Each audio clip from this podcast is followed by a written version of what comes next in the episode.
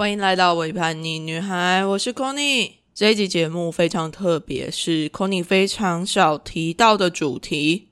这一集节目啊，伪叛逆女孩和其他二十八个 Podcast 串联播出。这一次的主题是国际猫狗日，八月 Podcast 毛孩子大集合串联，串联的日期是整个八月。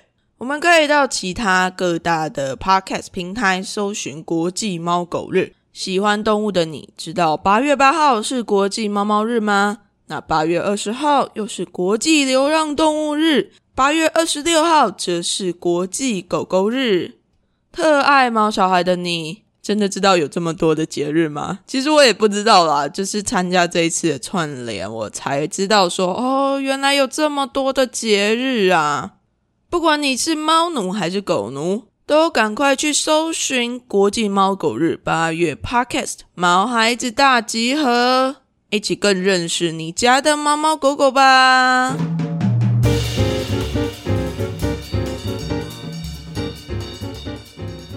好啦，那就回归到 c o n y 自己。我这集参加的串联集数算是响应国际流浪动物日。因此，这一集就是要来跟大家分享我自己参加一些流浪动物的动物志工的一些心得，然后还有一些经验分享，是不是跟我平常的那个风格 style 有点不太一样？但其实我自己是一个非常喜欢小动物的人，不过我自己目前是没有考虑要养动物啦，因为我知道要照顾动物是一件不容易的事情。然后我又非常喜欢在外面爬爬照，在评估之后，目前我是没有打算要养动物的部分，所以我就是都到别人那边去玩动物这样。没有啦，大家在养动物之前也要好好的思考一下自己的能力，你有没有办法好好的照顾这些动物？有没有办法好好的照顾这些小生命们？不管是金钱啊、时间啊，或是家里的空间等等的，都必须要好好的去思考过。毕竟这些动物，它们都是一个小小的生命，都值得我们好好的去对待它们。那如果评估完之后，觉得自己没有那个能力，也没有那些钱的话，那就不如像我一样，一起去当流浪动物的志工吧。你在贡献你的精神精力的同时，还可以遇见这些可爱的小动物，是不是一件非常棒的事情啊？不过这边我要先跟猫奴们说声 sorry 啦，我自己目前为止当的动物志工，都是比较跟流浪狗有关系的动物志工。今天要跟大家分享的动物志工有两个。第一个是在台湾的动保团体，相信大家应该也都多少有听过，叫做相信动物。那他们最有名的就是在帮流浪狗做 TNR。TNR 的意思就是把流浪动物抓起来之后，帮他们绝育，在原地野放。那我先不在这里特别讨论说 TNR 到底是怎么做的，啊，或者是其他一些更专业的知识。我想要分享的是，我之前就有去当过相信动物的家访职工。我觉得他们真的是一个非常变细的者，诶一个动保团体。那我自己家访职工那一次在做些什么呢？所谓的家访啊，我们就真的是要去拜访当地的人家，要调查流浪动物的数量，其实非常的困难。台湾又有一种非常奇特的饲养方式，叫做放养。放养的意思就是那些狗狗啊，那些主人他们并没有把它放在家里面饲养，而是有点像是也放在外面，他们可以在外面自由行动，然后主人就非常随性的把食物摆在某一个地方，然后那些狗狗时间到就会回来吃东西，之后又再出去溜达溜达。那这些放养的狗啊，有时候是一个非常算是未爆弹呐。就是如果这些狗狗没有结扎的话，它非常容易就跟外面的一些流浪狗就嗯嗯啊啊，然后就不小心怀孕了。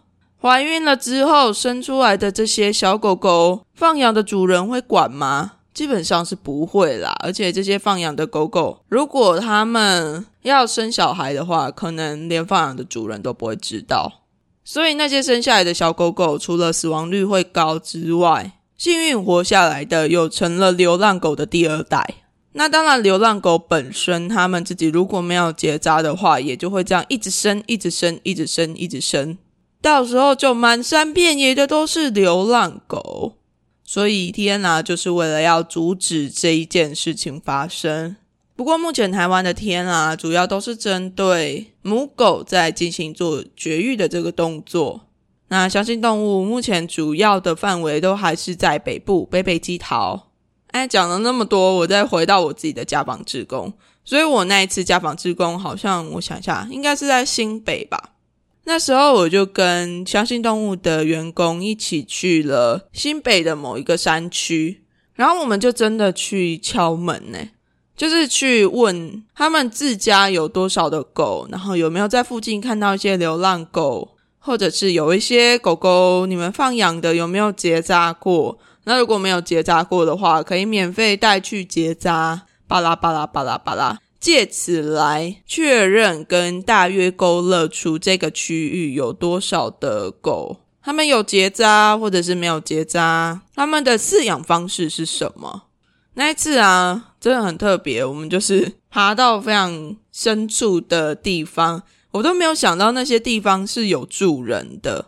但是因为相信动物，他们的员工经验都非常老道，就会知道说，哦，往这条路下去还有几户人家，我们还是要去问一下。觉得他们真的是非常的辛苦，这算是一步一脚印的去画出一个新北市的狗狗地图吗？然后再借此来统计数量啊，然后再来算出 TNR 到底对于这整个环境里面的流浪狗狗有什么样子的影响。那这就是我自己参加了一个田野调查的家访经验。好了，这次的经验不算真的有去碰到流浪狗，或者是处理到狗狗的相关事物。但是算是为这个环境、为这些流浪的狗狗尽了一份心力。如果大家觉得相信动物正在做这些事情是非常有意义的，那你自己可能也想要去参加志工，但是却心有余而力不足的话，如果你有多余的金钱，也可以抖内给相信动物，让他们去为减少流浪狗这个目标做更多的事情。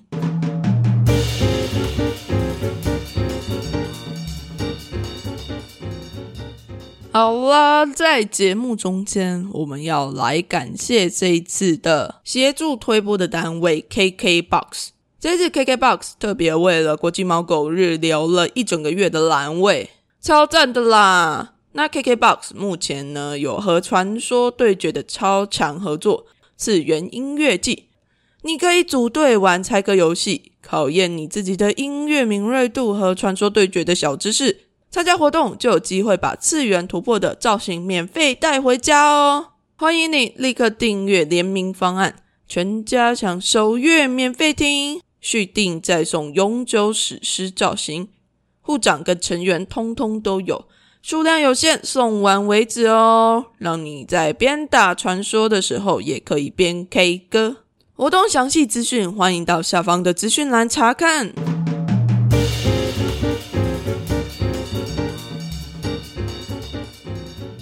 啦，在讲完相信动物之后呢，我要来分享另外一个我自己在国外的动物志工经验。这个计划目前的名称叫做国际志工交流计划。我自己在第六集的时候，非常前面的集数吼，第六集它叫做“谁说迷妹一定很肤浅”，一起来谈谈 role model 里面有稍微的提到这个计划。这个计划是由位在美国马里兰州的 Care Team Capital Animal Rescue and Environmental Foundation 所主持的一个计划。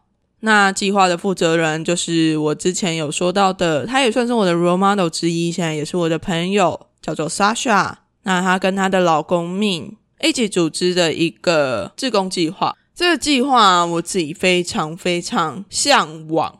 怎么说呢？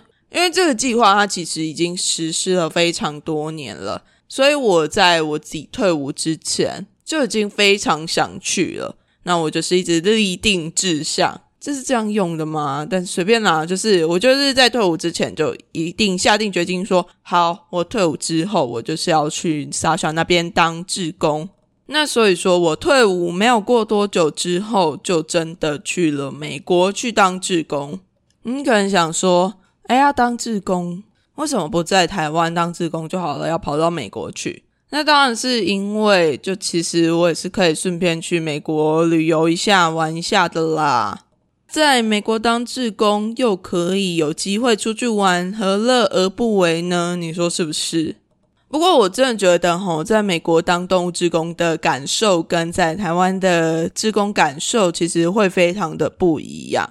该怎么说呢？我觉得是空间感有差。美国那边的志工啊，它算是一个宠物旅馆跟中途站合并的一个志工环境。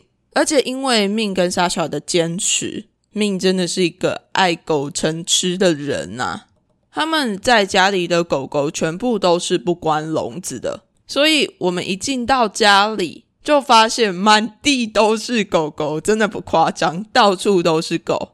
不管是在客厅啊，然后后院啊、房间啊、厨房，都是狗狗。那狗狗可以在家里自由的走动，我觉得这件事情在台湾就是一件非常难以想象的事情。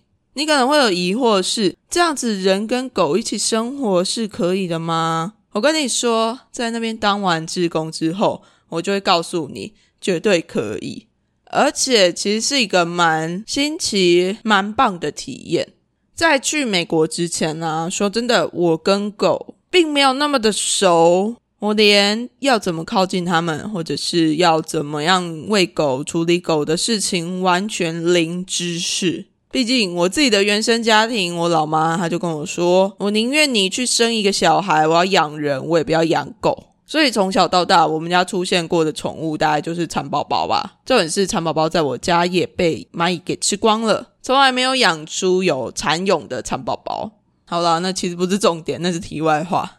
所以去美国的那个时候，我算是一个从零就突然遇到一大堆狗狗的状态，但其实我自己没有很害怕啦。对于这些毛毛的小动物，我一向都是给予非常大的关爱。那命跟沙爪他们也都是非常有耐心的，就开始教我们说：“诶，我们要怎么样去靠近这些狗狗？那有什么样需要注意的事情？”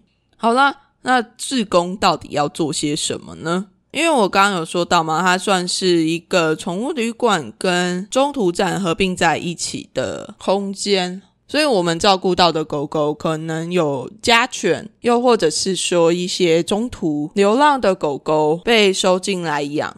那志工需要做的事情，不外乎就是照顾这些狗啦，不管是家犬或者是这些流浪的狗狗。然后我们每天早晚都要固定放狗狗出去后院跑跑跳跳。在放完狗狗之后，当然要记得去扫掉那个后院的非常多的瀑布。而且我们在放狗的时候，也不是就把狗狗丢在后院就没事了，因为有非常多的狗狗嘛，那大大小小的狗狗都有。而且美国那边非常喜欢养大型犬，这边有大型的贵宾犬。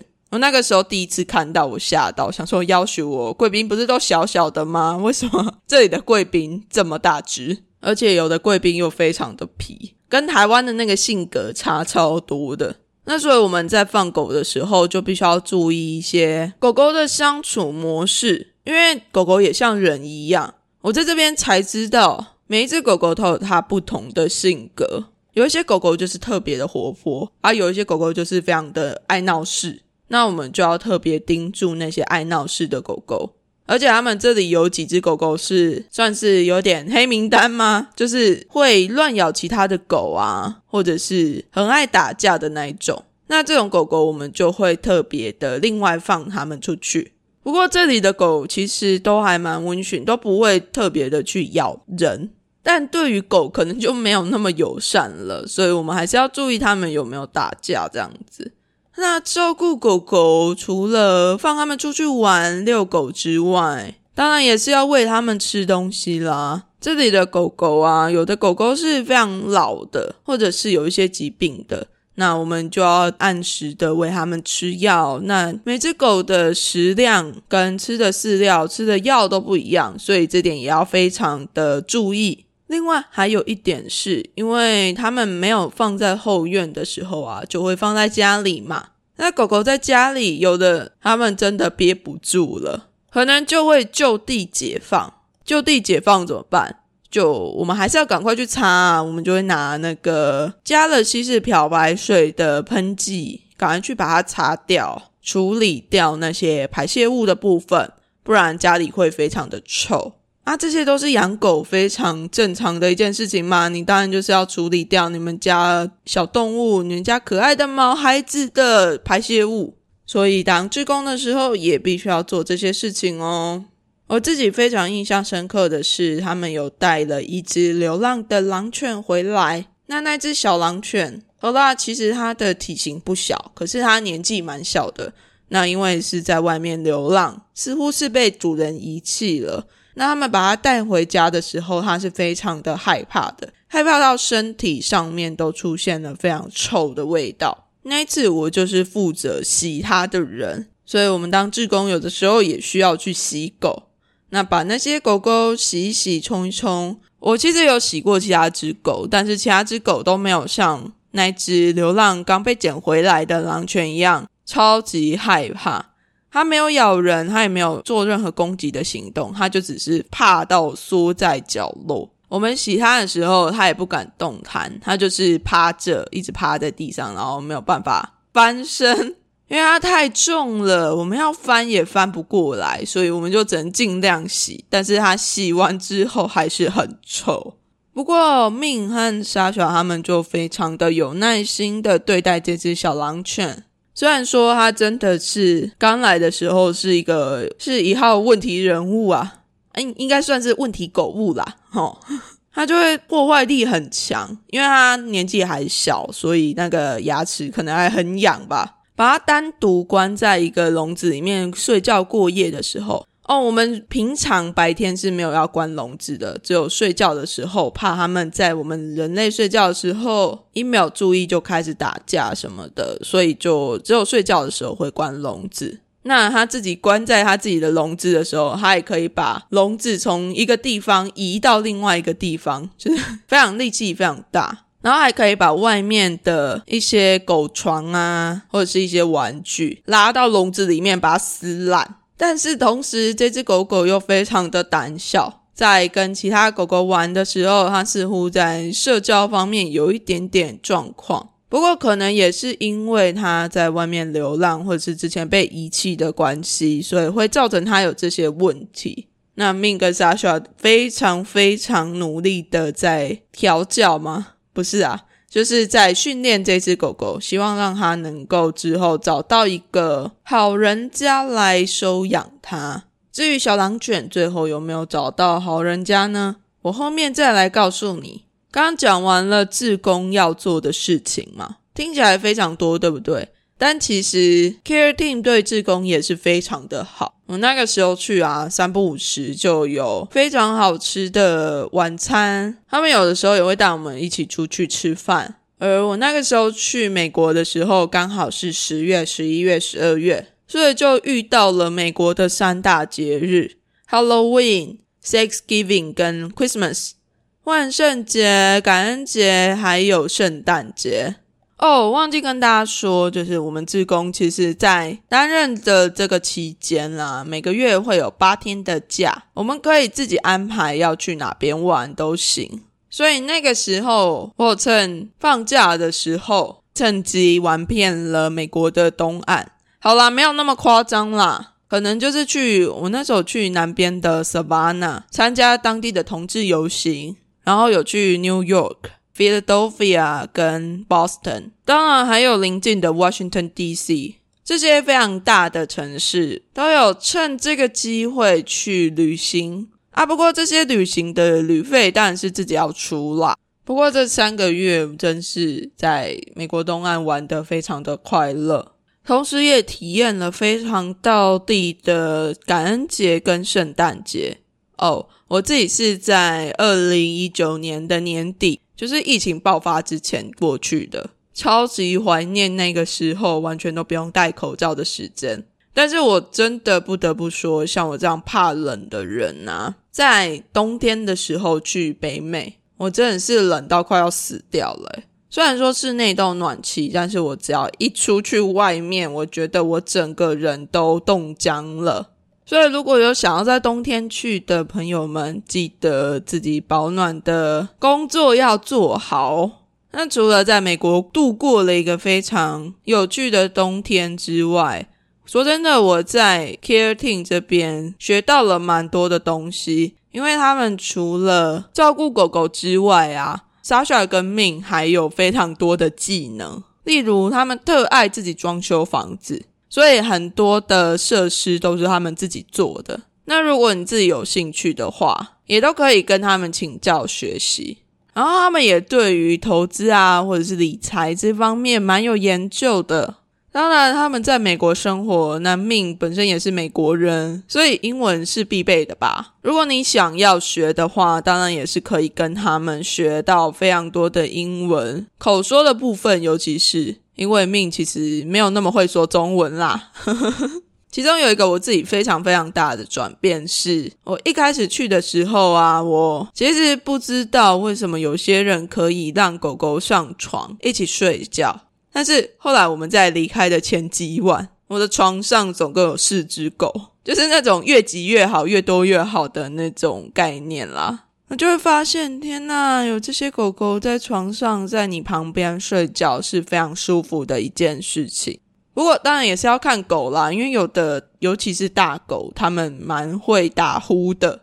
就是在挑选狗狗一起上床睡觉之前，还是要斟酌一下啦。不过大狗也是很棒啊，就是它们还蛮舒服的，一起带上床当床伴的时候。但是小狗真的是好可爱哦！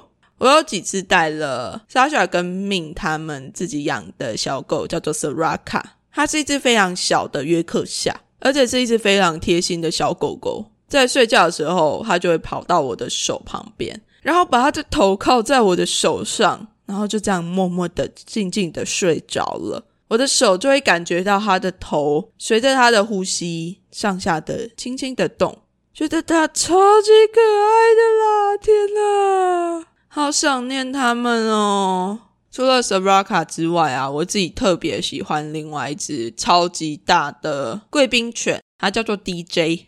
发现美国人很喜欢把狗狗叫做 DJ 耶。我那时候去三个月嘛，就差不多遇到三四只狗狗都叫做 DJ，但是我自己最印象深刻的就是这一只大狗狗 DJ，超大的贵宾犬，它站起来应该快要跟我一样高了吧，但是它又非常的温驯，脾气非常的好，我还试着躺在它的肚肚上面睡觉，就觉得天呐，这也是，这真的是一个天堂诶啊！好想要再回去看看那些狗狗哦！好啦，讲到这边，不知道大家还记不记得我刚刚说的那只小狼犬？我原本以为像它这么皮，应该会很久之后才有人来领养它吧。但结果在我离开美国没有多久，Sasha 他们就传来了一张照片，里面就是它跟新主人在一起笑得非常开心的照片。没错，它很快就被领养走了。而且他那个脸啊，跟在 Care Team 的时候差超多的，看起来他是过得非常的快乐，为他感到开心。而且新主人感觉对他很好，因为 Care Team 在送养狗狗之前都会跟主人做一对一的面谈，面对这件事情非常的坚持，因为他很怕那些狗狗被送去之后又被送回来。这样对狗狗来讲，其实也是非常伤的一件事情。所以他们在有人想要认养狗狗前，都会好好的跟他们聊聊，就是希望能够帮狗狗找到一个好的归属。我自己是非常推荐这个国际职工交流计划。那他们目前也有在招收二零二二年到二零二三年的志工。我一样会把他们的 Facebook。联络方式放在节目资讯栏中。如果大家有兴趣的话，考量一下自己疫情或者是身体状况，可以准备出发去找那些可爱的狗狗啦。同时，也可以为自己规划一下小小的美国行。让自己在这闷了好久的疫情期间，可以来放风一下啦。在此推荐大家可以一起去当狗狗之工，也祝福你可以遇到自己最喜欢的狗狗。那大家如果还想听更多其他关于狗狗、猫猫、流浪动物的知识，或者是其他人跟他们猫小孩相处的故事，都欢迎到 KKBOX 上面搜寻“国际猫狗日”，一起沉睡在组织的脚掌之下吧。